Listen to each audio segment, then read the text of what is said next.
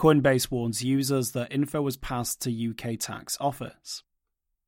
Coinbase users in the UK have been informed that their names must be given to tax authority HMRC if they cashed out more than £5,000 in fiat during the 2021 tax year. Quote, We would encourage you to consult with your tax or legal advisor with any questions you may have regarding tax matters and your Coinbase account activity, end quote, Coinbase clients were informed. This is not the first time Coinbase has warned its users of financial disclosures to HMRC.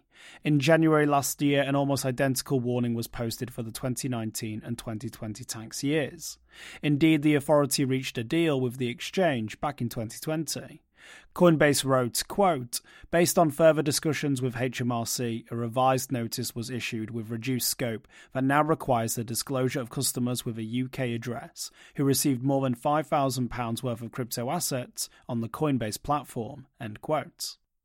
According to HMRC, the deadline to register for last year's tax year, April 2021 to April 2022, was January 2023.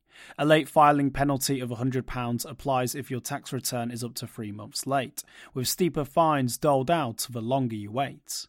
If you've sold crypto at a profit, you'll probably pay capital gains tax on it in the UK. Swapping cryptocurrencies triggers an event subject to capital gains tax. Those trading large amounts of crypto can expect to pay income tax rather than capital gains tax. In addition to trading, those who mine crypto as a hobby need to declare miscellaneous income in tax returns. Coinbase advised all relevant UK users to read more about filing crypto tax with the HMRC on its website. For more informed news, follow us on Twitter and Google News, or subscribe to our YouTube channel.